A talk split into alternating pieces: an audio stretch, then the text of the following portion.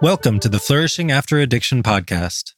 I'm Carl Eric Fisher, an addiction psychiatrist and bioethicist. In this podcast, I'm exploring addiction and recovery through deep dive interviews with people from various walks of life, working toward flourishing after addiction. People researching addiction and recovery, clinicians, spiritual teachers, activists, people with lived experience, and generally people studying how to change and grow or helping others to do so. Why? I believe we have to widen our gaze and look at the psychological, social, artistic, and even spiritual dimensions of the phenomenon if we truly want to understand addiction. And today's guests, I'm sure, would agree. Uh, this episode, I got to speak with Mark Epstein. Mark is a psychiatrist in private practice in New York City and the author of a great deal of books about the interface of Buddhism and psychotherapy, including Advice Not Given, The Trauma of Everyday Life, Thoughts Without a Thinker, and going to pieces without falling apart. His newest book, out now, is called The Zen of Therapy Uncovering a Hidden Kindness in Life. He received his undergraduate and medical degrees from Harvard University. And as we discuss, since then, Mark has been working at this intersection of psychotherapy and Buddhism, thinking deeply about how to make sense of suffering in various forms. Mark and I spoke right before the outbreak of the Russia Ukraine war. This is something that's obviously heavy on many of our hearts. And I know so many of us have been feeling a lot of anxiety, a lot of fear, a lot of despair. And Mark and I don't talk much about that because of when we recorded the interview, but I do think the way he thinks about addiction is relevant and helpful for how to cope in these troubled times. He articulates a wise and thoughtful way of talking about addiction right at the outset of our talk. In a nutshell, that from the Buddhist point of view, we're all addicted. The primary addiction is to the self, and the other addictions are the downstream consequence of that.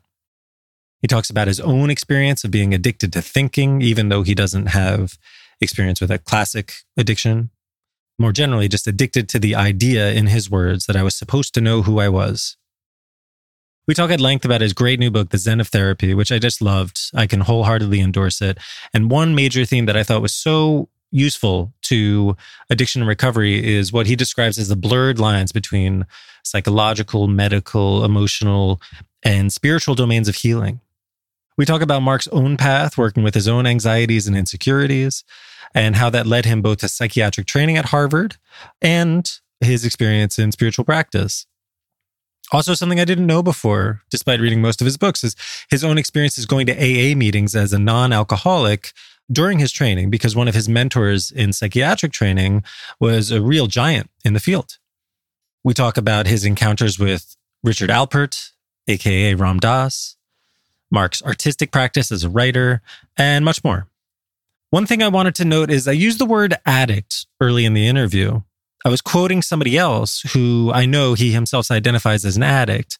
And then Mark uses that word once or twice. And on a repeat listen, it felt off to me. I discuss this more in my book, but uh, there's a view which I think is really worthwhile that that language is stigmatizing and the preferred language is person first, meaning to say person with addiction rather than addict in a noun form. So I wanted to note that and to note that the words we use do matter part of this podcast is paying careful attention to the way we use language around addiction. I didn't edit out that word, but I thought it deserved a comment. And finally, a personal note. At the end of our talk, I asked Mark if he had any parting words of wisdom. And he very kindly said some nice things about my own book, The Urge Our History of Addiction, which came out in late January. I didn't put him up to that, but I will take the opportunity to leave it in and I just wanted to say I'm bowled over by the positive response to the book. And even more to the point, I'm thrilled to be connecting with people like you who have found their way to my podcast and to my newsletter. It's great to get nice reviews and to get the book into people's hands. But in the end, my true measure of success was to make authentic connections with other people and to do something of service about addiction recovery. And it's been such a pleasure to be in contact with so many folks since the book launch. I wanted to say thank you so much for those who have invited me to speak to your communities, you're written in to share your thoughts, or who have just left a good rating and review online. All of it really does matter, and I'm grateful for your support. If you're new to this podcast and you'd like to learn more, please head over to my website and sign up for my newsletter, and you'll immediately get my free resource, a guide I made about the many paths to recovery. You can find all of that at carlericfisher.com. So, without further ado, please enjoy my conversation with Dr. Mark Epstein.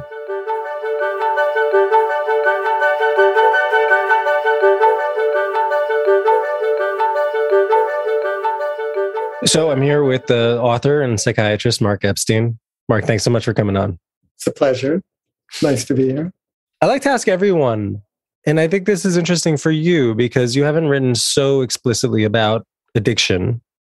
You must have encountered it. How has addiction touched your life or the lives of people in your personal life or maybe your professional life? Well, it depends how you define addiction, I would say. Because, you know, from the Buddhist point of view, we're, we're all addicted. We're addicted to self primarily, you know, and then all, all the other addictions roll out from there. So, with that definition of addiction, I would say I've been uh, I've been touched by it uh, from before I even knew who I was, and the not knowing who I was was the beginning of uh, being addicted to uh, the idea that I was supposed to know who I was. So. I think that set me up for an understanding of all the other, the more classically defined addictions, which have certainly touched uh, many, many people who I've been close to. I remembered in my uh, train, my psychiatric residency training, or it must have been in medical school. Yeah, it was in medical school because uh, George Vaillant, who was teaching at the Cambridge City Hospital in those days, made uh, all the medical students who were doing a psychiatry rotation go to Alcoholics Anonymous meetings in, in Cambridge, Massachusetts. So, and I was already into a Buddhist thing when I went to uh, those AA meetings. And I thought, oh my God, this is the closest to uh, to Buddhism. The, the, the the spirit in these meetings is as close to what I've seen in my uh, Buddhist wanderings as anything I found. So um, that that touched me deeply, uh, you know, at the beginning of my training. That's fascinating. George Vaillant, for people who don't know, wrote the Natural History of Alcoholism and was an AA trustee, I believe and did mountains and mountains of research on many aspects of addiction. Uh, do you remember anything about either the way he presented it or just your experience in those meetings that spoke to you in that way? I hardly remember anything. I mostly remember the the feeling of vulnerability and willingness to be vulnerable and love that came through in those meetings. I was very touched by George Vaillant. I was going to do my uh, residency with him first at at Mass Mental, and then uh, he moved to Cambridge City, and I moved my uh, appointment to Cambridge City, and then I met my future wife and moved to New York. So, uh, ended up doing it, uh, you know, at, at, New York Hospital. But he was. Uh, I was setting him up to be a mentor figure because of that experience, and then, then you know, I went in a different direction. But but I thought he really understood something that was uh, meaningful to me. Mm. Yeah, so that connects to the first thing you said that you you identify with a universal perspective on addiction. That uh, I've heard a, a, Buddhist teacher say, "If you're not a Buddha, you're an addict," and uh-huh. you you seem in line with that idea.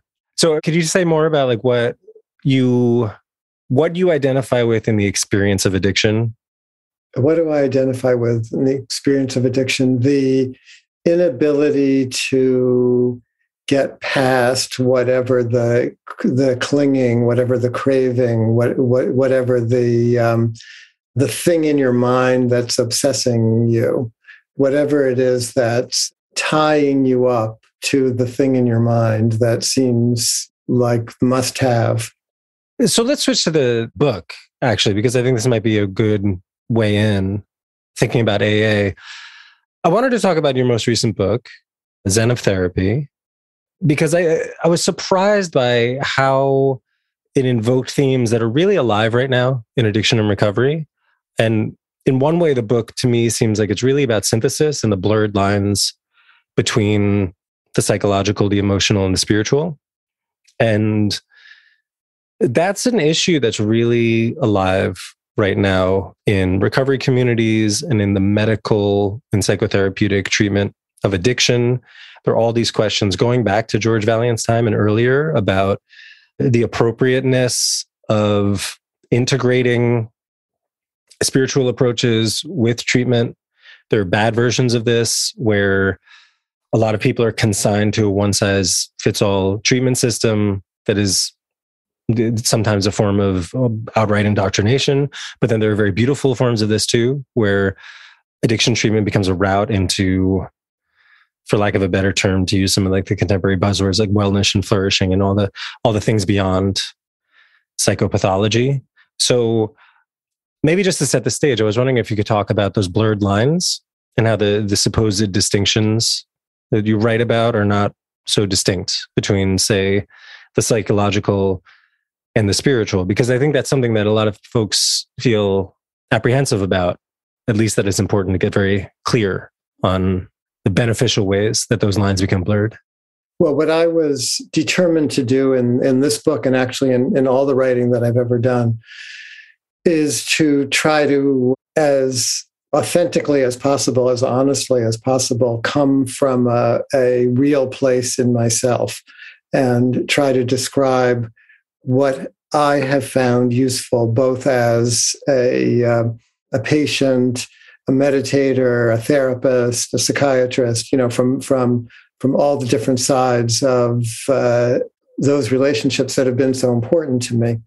So when I started out as an anxious, worrying, insecure person, the distinctions between the psychological, the emotional, the spiritual, that meant nothing to me. I wanted whatever kind of help I could find. And, and I reached out in a lot of different directions, you know, almost at the same time. So I, you know, when I was a, an undergraduate in college, I went to the University Health Services to see a therapist for reasons that I couldn't really put my finger on, but I knew there, you know, it might be good for me. And why was I uh, as anxious as I was, et cetera? And I met for three times, I think, with a um, practitioner of uh, short-term psychodynamic uh, psychotherapy, you know, which was popular in those days, and to whom I began to tell my story, and he was very reassuring, and and told me after the third session that my my problem had a name. Wasn't that serious but uh, it was called the the um, oedipus complex. And that uh, uh, once I knew that, that, uh, that that should help. And I was sort of perplexed, having not uh, uh, studied a lot of psychoanalysis at that point. But I was happy that he had identified what the problem was. But you know, but it didn't help me that much. And uh, shortly thereafter, I met my first meditation teachers, mindfulness uh, instructors, you know, vipassana teachers, Joseph Goldstein, Jack Kornfield, Sharon Salzberg, those people and they were like why are you trying to figure out the source of your of your uh, anxieties so much? You know why don't you just like learn how to sit with yourself and feel what's going on? And they began to give me meditation instruction. So that that was that seemed more useful at first because it was something practical that i you know but was that a psychological thing or was that a spiritual thing? Was that an emotional thing? You know it was all of those. And so i went deep into the meditation for a while, but still it wasn't fixing all the problems that needed fixing. You know, I was I was still still conscious of you know uh, be nice to have someone to talk to who could help me with like some of my uh, more intimate issues. Uh, so I found a Gestalt therapist who was didn't think I was crazy for being interested in the meditation, but was willing to sit and talk with me and uh, not hide behind the blank screen of the psychoanalyst, but actually engage with me. And he was able to show me, you know, various ways that I was perpetuating my own insecurity. You know, the way uh, the way I held myself back, the way I sat in the chair, the way I only partially said what I wanted to say or asked for what I wanted to ask for. So th- that was very helpful psychotherapy, but it seemed quite congruent with everything I was learning in the meditation. And then I spent time with Richard Alpert, uh, you know, who had become Ram Dass by that point, who w- was a little bit Buddhist, but more Hindu and not afraid to talk about God or the soul or, and uh, to teach uh, spiritual practices that were more devotional. So, what was that? How was that helping me? you, you know, so all of this to say that from my own early experience, the divisions between the spiritual, the psychological, and the emotional were always blurred. And when I began to, you, know, do a real training to become a psychiatrist, going to medical school and working with people like George Vaillant and, you know, working in mental hospitals and taking care of patients, I felt like I needed to bring all of those tools that had helped me to deploy them across the board as as seemed appropriate for a given person. So everyone needed something different, you know.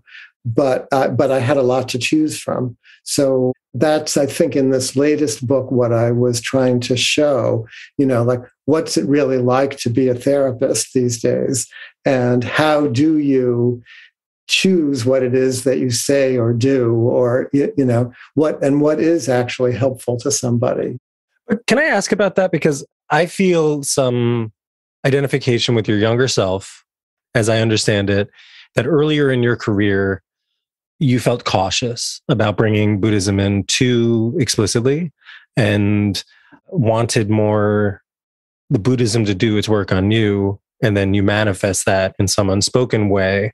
And then it seems as if there was some sort of evolution or tension in terms of how explicitly brought in ideas about meditation or notions of self or inner peace and i think that's relevant because uh, you know sometimes people from the practitioner side will wonder about how much to bring in sometimes i worry i don't want to be a stealth missionary or trying to bring people along into my worldview and i think sometimes people on the patient side have that worry that it's being done to them. So is that right that you you had a sort of evolution where you became more comfortable? Well, I think I think as a narrative for that has come through my various books, it's one narrative that is somewhat true. I think in in actuality, from the beginning, if I felt that there was receptivity on the part of a patient to anything spiritual, that I was right there with that and I could talk that language to them. So some people came to me explicitly because they knew I was interested in this stuff and they wanted a therapist who wouldn't think that they were crazy for being interested in it also. And so those people I could talk to freely about everything.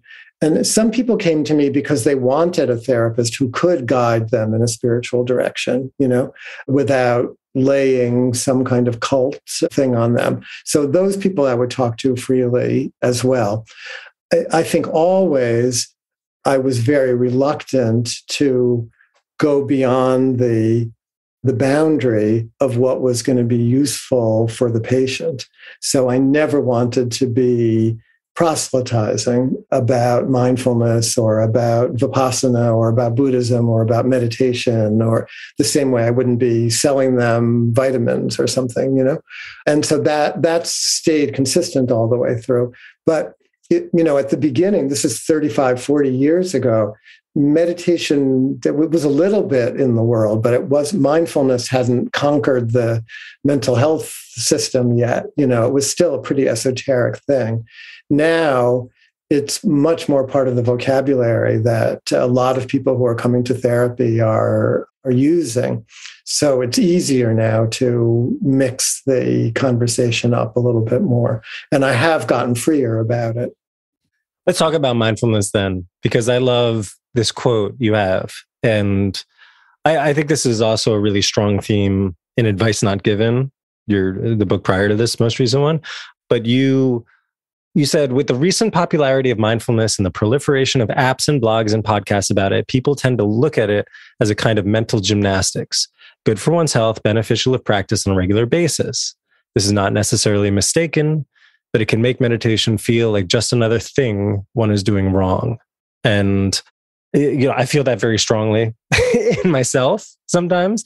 I, I see it very strongly in my patients, especially in the world of addiction and recovery, because meditation is explicitly called out in one of the steps of the 12 step program. Many people have this idea that this is a necessary component of their recovery, or at the very least, something I should be doing if I wanted to be feeling better.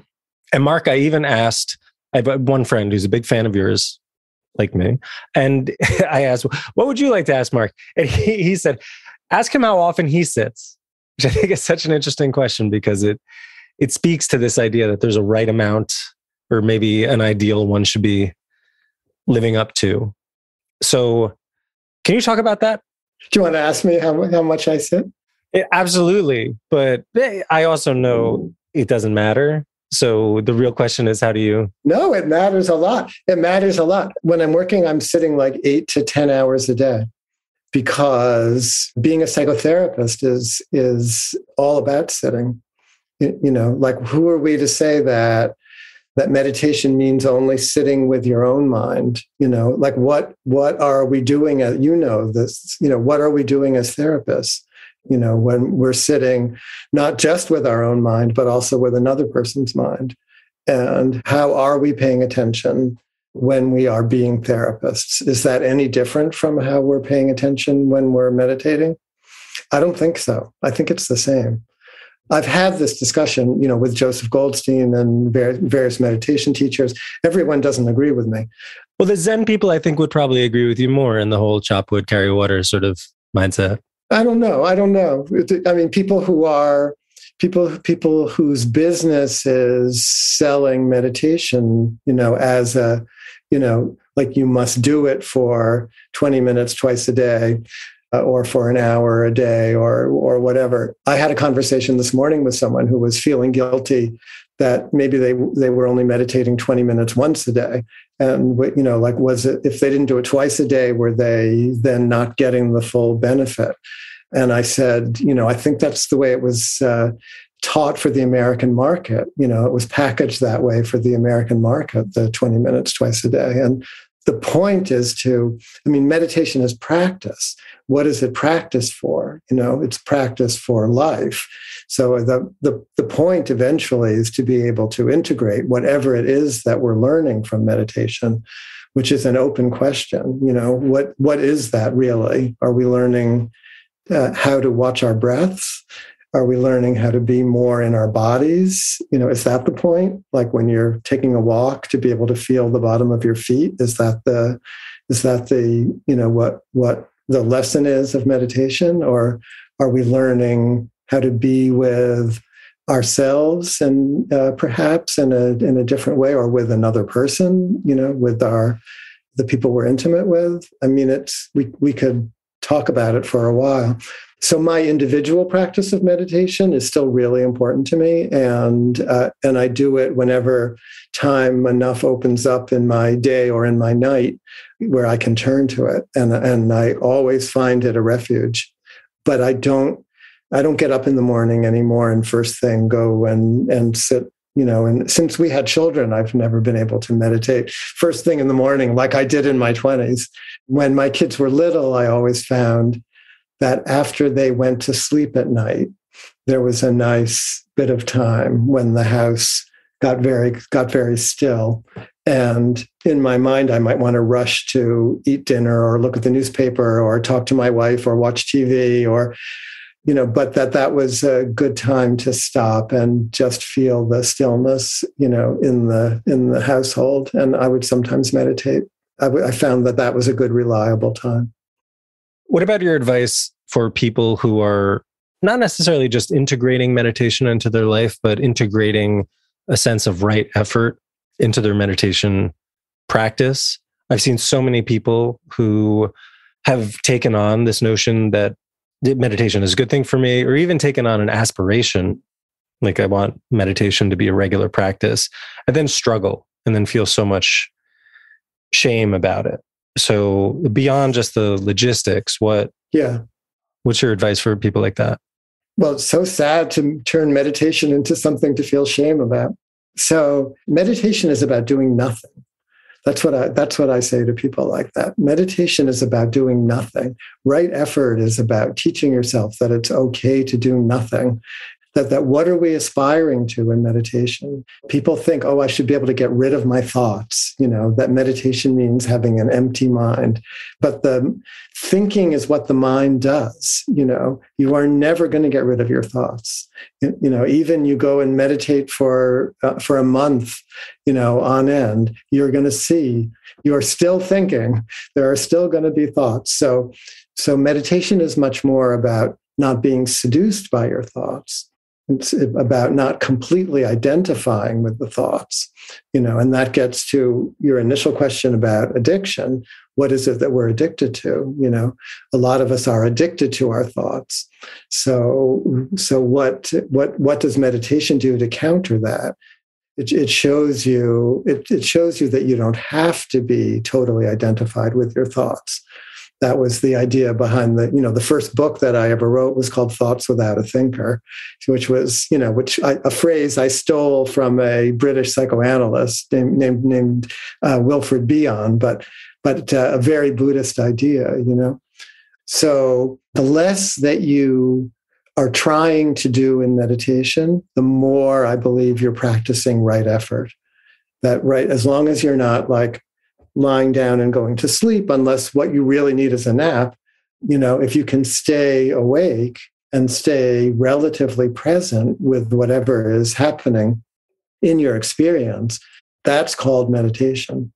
That's great. I want to ask you about Thoughts Without a Thinker a little later, but it's too good of a segue to resist. You also write about thinking and our relationship to thinking in the Zen of Therapy so there's a vignette early on where you you talk about a patient and you're trying to impress on her this notion that's been really central to your own practice that it's not what she is thinking that matters. It is how she relates to her thoughts that will make all the difference. And you, you say this is a supremely important phrase. You find yourself repeating it in your sessions and your writings and your talks but you also are scribbling it in the back of your own inspirational books so i get the sense that it's something that is one of these simple but not easy things that you yourself have really practiced with. And I have that sense as well, both as a personal practitioner and also in psychotherapy practice. So, eh, how do you help people with that? How is it? Why is it so hard to make that pivot of not trying to control the thinking, but how we relate to our thinking? Well, this idea that we have any choice at all about how we relate to anything is i think one of the it's one of the pillars that buddhist psychology rests on. And i know for me the reason i emphasized it in that in that vignette that you're talking about is that um, every time i heard joseph goldstein you know who's been very important to me as a meditation teacher every time i heard him give a dharma talk where he would say something like that. It's not what you're experiencing that matters, it's how you relate to it. Every time I would hear him say that, it would strike me like, oh, yeah, that's the the, that's the fundamental thing that he's been teaching me, you know? And it would always be like, oh, I never heard him say that before. And then I would look at my little notebooks where I, that I would smuggle into my meditation retreats where you're not supposed to read or write, but I would take notes, you know, in case I needed inspiration later on for my own books. And I would see I had written some version of that already, you know, 10 years ago, five years ago it's not it's, so it's not just what you're i quoted it in the book as it's not what she was thinking that mattered but how she relates to her thoughts but it extends beyond that. It's not what you're experiencing that matters. It's how you relate to it. So meditation and to some degree psychotherapy also is built on this very weird capacity that we have as human beings to be both subject and object of our own experience. So we're thinking, but we're also capable of seeing ourselves thinking or seeing the thoughts. You, you, know the reflective capacity of awareness you know that in in psychoanalysis they talk about making a therapeutic split in the ego so that uh, you know you're free associating, but you're also a witness to the free association. And in meditation, we're doing sort of the same thing. Like there's the the uh, the field of thoughts or the field of physical sensations, and we are sitting there. We we are those thoughts, and or we are those feelings. We are those physical sensations. but we're also the observing consciousness of them. So that's a really weird thing that we can be both subject and object. So, because of that, we have some degree of choice in terms of how we relate to our experience. Our experience is unfolding.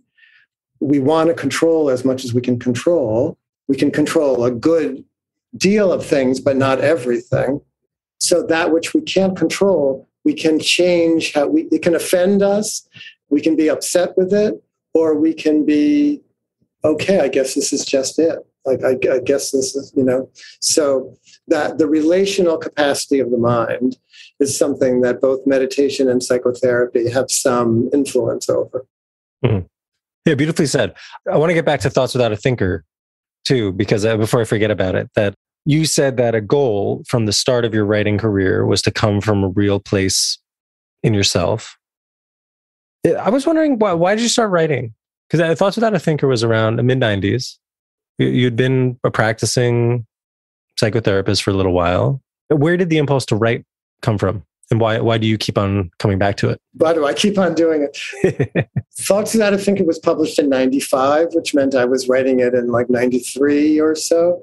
But the whole decade before, I was writing these little articles, mostly published in the uh, Journal of Transpersonal Psychology, which was an esoteric California journal.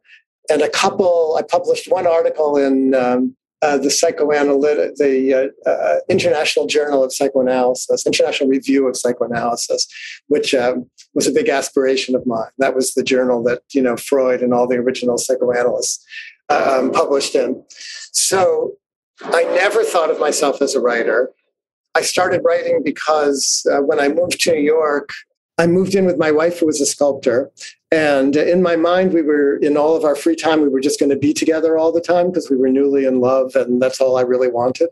But uh, very soon after I moved in, she was like, uh, Mark, I'm going to my studio now because she was making art. And I was like, what am I supposed to do? So I, I spread out all the um, papers that I were that I was all my Buddhist stuff and my psychoanalytic journals that I was reading on the uh, dining room table, and uh, that was the beginning of my writing time.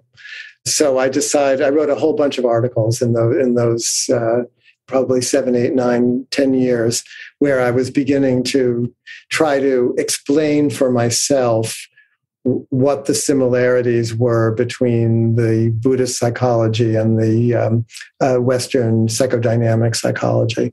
So um, I, I, wrote a bunch of things about uh, narcissism and uh, ego and egolessness and emptiness and the uh, psychiatric complications of meditation and so on. A, a lot of those articles got compiled in a book that came out uh, later called Psychotherapy Without the Self. But th- those are those are a lot of my early writings. And then I discovered those articles were all like quite academic. You know, they were. I was reading the psychoanalytic journals, and that was influencing the way I was. You know, the way I thought writing was.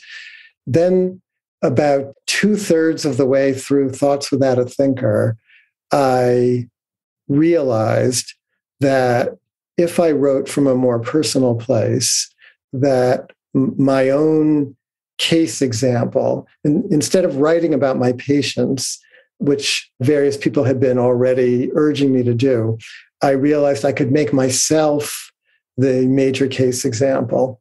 And so I could I began to write about my own experience in meditation, on retreat, and in therapy. And I felt like that really enlivened Thoughts Without a Thinker and taught me something very important about writing, which was if I could capture as, as close to the truth as I could find of my own personal experience, it, it jumped off the page much in a much more, you know, less dead, more alive way. And so I've kind of kept to that. And until this last book, I finally let myself really write about the patients. I think I have been doing this long enough that um, it felt safe to do that. You know, getting getting their permission and so on. Mm-hmm, mm-hmm. It, sometimes amendments like put in how I look like Antonio Banderas. yes, that's one of my favorite parts of the book. Me too. I'm glad you noticed that. Oh, it was great. It's the the um it's just a nice I, I won't even explain it for the audience you just have to read the book but it's a beautiful little parallelism at the start and the end of the essay i mean the book is so i mean there's a lot of depth and a lot of wisdom there but it's also just really pleasant and fun in its essayisticness it has a sort of like zippy pace to it that i i really appreciate and i think you said it was pointillist in the way that like the the individual cases might seem isolated but then come together in just a very thoughtful and useful way. So I, I really, I really liked it. And let me jump ahead then, because we're talking about the the way it all comes together in the Zen of therapy. Oh yeah, sure, go ahead.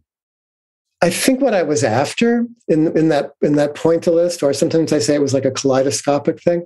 I think what I was after was first of all to show the sort of ordinariness of what therapy is like so that it's, it's not always like digging down to the root cause of this is what happened to you when you were four and now i've discovered it and now i feel better but that it's really talking about often with people just what are the ordinary things that are going on in their in their day but that by concentrating on just those most ordinary things, sometimes greater truths can be revealed. So that was one thing in the back of my mind. But the other thing was that I was really trying to show what it's like from the therapist point of view so that the all the patient cases they don't they they were picked almost randomly and and you don't really follow one patient. A couple of people show up more than once but you don't really follow a given case in the classic way that therapists have written before. You're more following my inside thoughts you know throughout a year's worth of therapy. So this is how i'm approaching this person this is how i'm approaching that person but the the the through line is really me trying to reflect upon what it is to be a therapist in this way. And that, that's what I meant when I was saying, you know, trying to, to hew as closely as possible to my own experience in the writing. That somehow that that makes it, you know, m- most alive. I loved it as a therapist because it's nice to look behind the curtain. And a, th- a thing that I'm constantly experiencing and reading accounts like this or talking to experienced clinicians is uh, just sort of loosening up and having it be more ordinary and not mm-hmm. stop trying to do a thing and instead focus more on being. You know especially mm-hmm. as physicians i think we get very focused on performing a procedure. a task. Yeah procedure. Yeah. And um, to make it less procedural and to have that sort of you didn't use the phrase unconditional positive regard but there was something in that the placebo effect of kindness. That to me seemed like one of the the through lines too is just zeroing in on the very straightforward and basic yet profound nature of human kindness and showing up completely for someone else. But we all have such a need for that. And I wonder how much that figures into a discussion of addiction, how much of the, the search of the addict is for simple kindness, you know, or for something that approximates it, an experience, a physical experience that uh, that approximates that kind of love and models it internally too. That's uh, you know the notion about inner peace. I thought was especially relevant to this aspect of addiction when people are so dominated by shame or at least an oppositional stance toward uh, the parts of themselves that they find unacceptable and also the super ego plays a, a sort of starring role in this book as well. But you you write at the beginning about this notion of inner peace and how the Dalai Lama wrote a foreword for one of your books and invoked this notion of inner peace. You were worried that it was a sort of spa treatment. You kind of shied away from this notion of inner peace. And then came around to a notion of inner peace, at least in the way the Dalai Lama was referring to it, as more about nonviolence than relaxation. It was less procedural. It was less about this instrumental or sort of manualized approach to meditation or mindfulness or Buddhist wisdom, and and more about something that seems more relational. Is that right? I mean, that that seems like it's a really important one for addiction as well. I'm interested in how that might apply to addiction. I think I came around to thinking of it as how important it was to confront one's own tendency toward violence you know, one's own tendency toward inner violence and uh, relational violence, you, you know, and that none of us are free of those tendencies, however placid or peaceful or equanimous we try to seem. The uh, just below the surface, if not if not uh, quite obvious on the surface, there's a lot of anger, there's a lot of rage, there's a lot of violence, there's a lot of aggression that's brewing, and uh, if we're not willing to look at that and work with that, then uh, uh, what could we possibly mean by inner peace? You know, how could how could inner how could inner peace be achievable? Right. And it's specifically uh, one specific example I thought of that sort of everyday addiction we were talking about in the beginning is this patient you called Jean, who incidentally, but maybe not, is under surveillance for writing an opioid prescription and then winds up, she's a physician and then winds up under this oppressive monitoring regime, which results in her doing this, I think, quite familiar escape of binging TV. And to me, is seems like a violent rebellion. It's in your section of the book on anger. It's sort of like the the angry refusal to meet the challenges of life and instead stay up late watching TV. I think there's some there's some like trendy nickname for it. The um, what is it? Oh, I'm blanking on it now. It's a it's a supposedly a Chinese expression. It's like angry procrastination. Or have you heard this? No, no, I'm interested. It's I should look it up, but um, it's a oh revenge procrastination. Oh, that's good. Mm-hmm. Yeah, can you say it in Chinese?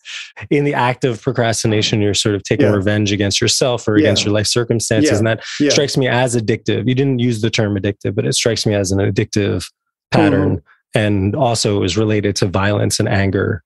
What do you think about that? Is that is that close to it? Oh, I think that's exactly it. Yes, that that's exactly what she was doing. And I said something to her. It's in the vignette. I said something to her quite spontaneously about Jesus in that session that she she had uh, you know she was being I thought and she thought unjustly punished for in good faith writing this opioid prescription for a a patient who had moved away so it became like an interstate thing I think and the feds came down on her and she had to pay a, a big fine and uh, have her her medical notes you know someone came in to make sure she was writing them properly. She she they tried to make an example of her. And uh, naturally enough she was like you know angry not just with them but with herself and feeling like a failure and you know all, the revenge procrastination all of that going on but somehow i managed to, to you know jesus came up and i had this sense that she was taking on the suffering of many other people, many other perhaps op- opioid prescription writers, or maybe it was beyond that, and that she was going to actually survive her punishment and uh, not be destroyed by it. And that that anyway, I was I I surprised her, and that goes back to a question you asked me a little while ago about, you know, how do you how do you undermine these tendencies, you know? And one of the things we can do as uh, therapists is surprise the uh, the person that we're that we're talking to, so that they start to think about their situation differently. And she actually wrote if you give me a minute, I might be able to dig into my phone and find for you. She wrote me a, a really nice email about what working, uh, uh, you know, sort of standing back and looking at what the effect of those sessions had been on her. And uh, it's a, it's maybe uh, a little too a little too much praise, but but she phrased it really well. I'll look for it. Let me see if I can find it. I think I have it. So Jean sent you an email that read in part as follows The one thing I remember from the session in which we talked about Jesus that stuck with me is when you said, You are Jesus. That truly dislodged my identification with shame and humiliation. As you point out, I really didn't get it, but I trust you and just let it dislodge, disoriented me to self, and freed me up. Is that what you meant? Well, here, that was one that she wrote. Then there's a second one that came not that long ago when we were talking about it, where she said, Dear Dr. Epstein, when my sister asked, What's it like to work with Mark Epstein? I said, I never know how a session will go, but I can rely on having an experience of shift. There will be a moment, a suspension of conversation and time, in which I become disoriented to myself, lose track of whatever felt pressingly painful, and start down a new line of travel. Like a tectonic collision opens cracks in the Earth's crust, a discontinuity, sometimes jolting, makes room for light where I had seen only opacity. A quake, a little shivering shock has blown open the dulling petrification of habit. My eyes have, having adapted to the dark, I must take time to re-see the newly lit scape, find landmarks, topographic clues, crop circles that may have appeared. It is a soundless juncture followed by a rush of warming relief a softening, feelings of gratitude, wonder at the power of presence. You were there to hold my bruised heart while my mind found new footing. What's it like to work with Mark Epstein? It's labor and it's love. I was I was very happy to get that email. Yeah, that's beautiful. Say more about that though. What what do you take from that email? Do you do you recognize things there that you weren't as aware of or were you surprised by anything in it? Oh, I was surprised by all of it. No, when I'm what I tried to show in the book and what I think is true about the way that I am as a therapist is I'm just very conversational as a therapist. I'm just like, I'll talk about whatever, you, you know. And if I sense that someone is stuck in some particular place, like they're thinking some sort of shameful thing that isn't doesn't seem accurate, you know, or some angry thing, whatever, if it feels like it, maybe I'll be heard, I'll point out what seems like a, a misunderstanding, you know, about whatever is going on. And so, and that's about the limit of who, of how I see myself as a therapist. So for for her to put that kind of language on it, you know, a tectonic shift and whatever, you, you know, which may just be her hyperbole, but for those conversations to have that kind of impact is incredibly uh, affirming for me as a therapist. Yeah, beautiful. I'm curious also about what's coming up for you now and what's next. Do you have a sense of what your next focus will be? Anything you're particularly interested in writing about or anything that is really sticking with you because of COVID or otherwise? No, the bulk the bulk of my um, of my energy goes into the day to day work of being a psychotherapist. So having finished having finished the book, I have a little more time for the for the people that I'm committed to. And usually with the writing, I have to wait for you know some kind of inspiration for whatever the next thing might be. And uh, I think a lot of a lot of writers go through this like thinking that oh this might be like you, you know how did I ever write that thing? You know, like, uh, and and uh, I don't know if that I don't know if I'll ever uh, write anything else, but uh, I've thought that before. So we'll just we'll hmm. just have to see. That's good to hear because you're not you're not John Grisham, but you're prolific, and mm, that's a and I think that's a good thing and you've done a tremendous service through a lot of your writing. So uh, in my mind, I was wondering if you had some plan or you were you were bubbling over with so much inspiration that you just had to get back. I just can't stop. No. you hand in the drafts for the book and then you immediately turn to the next one. No, this book got started because I didn't know what I was going to write about next, but I still had this writing time that I had set aside. So I decided, you know, not knowing that it would be a book at all, but just in order to have something to do with the time, I decided, oh, let me try to write about one session a week, you know, just like get it down like I don't usually do. So I, I would pick one session where it seemed like, oh, maybe something interesting happened here. And I, and I would make rough notes right when the session ended. And then in the time I had set aside for writing during the week, I would try to write it up in as coherent a fashion as I could.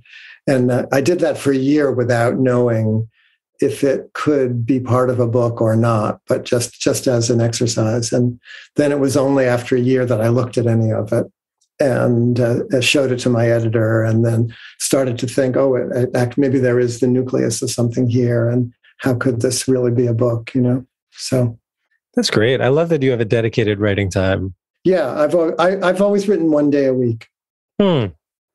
All those books. I've talked on this podcast with people who are in recovery or people who have a different angle on writing about their life, about the therapeutic process of creation and almost giving yourself that assignment for stepping into a relationship with yourself. It's really nice to hear that even now you still approach it with that mindset, at least in this most recent project. Yeah. Well, in a way, writing is like I see writing the way I was describing meditation before. That uh, that you almost have to uh, think about it as doing nothing, because many times with the writing, you know, I would just sit there for for hours with uh, very little happening, and then maybe in the last half hour, I would force myself to uh, to actually to actually say something. Like and that's sort of the trick for writing is is just you know say it in as uh, a lousy a way as you possibly can but just to get get a first sentence down on the page. And you can always go back and change the first sentence you know? Right. But there would there would be days when very little would happen. Mark this has been really lovely. I've really enjoyed speaking with you and hearing about this great book. We have to stop in a minute but do you have any final words or maybe a call to the audience or anything else that has come to mind about addiction recovery that you wanted to share? Well, I would just say, you know, I was very moved by reading your book and the way that you were able to tell your own story without hiding any of the you know more more difficult uh, aspects of it. And i think that you know as a psychiatrist who's willing to reveal his or her own struggles that you're doing a real service for uh, you know for humanity. So i wanted a chance to be able to talk about that and maybe to urge other you know i think you you and i both are are stretching the boundaries of what uh, conventionally therapists have allowed themselves to write about. And uh, i think the, the more that therapists can reveal their own humanity, the um, the easier it is for uh, for the for the rest of people to uh, feel better about their own. Thank you. I'm touched. I mean, it, it means the world to me, and I think it's an interesting technical question about mm-hmm. self disclosure. Mm-hmm. I had a piece about that in my book, but it turned out to be a little too much inside baseball. so, mm-hmm. but there, there's a fascinating development in the early 20th century where there were these pre Freudian psychotherapy groups like the Emmanuel Clinic that was almost exclusively focused on addiction. And they were very open with self disclosure. And a lot of those therapists had experience with addiction. And there's a, a proud, almost parallel tradition among addiction counselors who disclose a lot of themselves. And it certainly feels odd coming out of a mainstream medical tradition at Columbia, which where we got a lot of very good psychoanalytic training. But yeah. any of my supervisors there, barring a few of the fun ones, probably would have said, don't, don't do it. I'm still thinking through how much of Buddhism and how much of my own personal experience to bring into a therapy session I think it's imperative to err on the precautionary side for me at my stage in the career to to err on the precautionary side and only be sure that I'm doing what's useful. And I also have this book out. so that's almost like a totally different route of learning. But maybe I'll talk to you offline one day about what it's like to be a therapist who also has a bunch of books swimming around and how people form an opinion of you and a vision of you outside of your work in the therapy room? The book is definitely useful. Your book is definitely useful. So feel good about that. And I always tell people, you know, like when they're when if they're in the room or on the screen talking to me, that uh, I'm not the book, you know. Yeah. And now, now you have to get to know the real me, you know, as much as that's possible. If I'm going to be the therapist, that's a good four words. I'm going to write it down. not the book. Yeah, you're not the book. Very nice. Yeah. Mark, it's been a real honor and pleasure. I think very useful to folks in addiction and recovery. And I, really loved your most recent book and all your books. So thank you so much for your work. It's been a real influence and motivation and inspiration. So I really appreciate the chance to talk to you. Great. Well, thank you for your time. Great to be with you.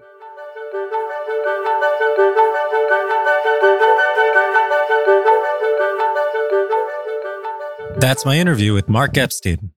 I hope you enjoyed it as much as I did. You can tell that Mark is a writer I've long admired, so it's great to get his thoughts about addiction. The interview went to some interesting places I never anticipated revenge bedtime procrastination, the Emmanuel Clinic and pre Freudian psychotherapy, George Vaillant, and the spirit of 12 step groups that Mark experienced as an outsider. I'll put links to all of those specific topics in the show notes. Otherwise, I just love how Mark talked about his own early experiences working with his own anxiety, how at first he wanted to figure out the source through deep inquiry, which was not entirely helpful. Then meditation teachers taught him how to sit with the anxiety. And yet, once he had a grounding in meditation practice, it was also useful for him to return to talk therapy because meditation by itself was not a cure all. I really love the way that he talks about meditation as not just mental gymnastics, about how it's much more about not being seduced by your thoughts. It's about not completely identifying with the thoughts in the way that a lot of us are addicted to our thoughts. And especially, I'm going to be meditating on this phrase, which I think is so useful. It's not what you are experiencing that matters, it's how you relate to it. So I'll leave it there for this week.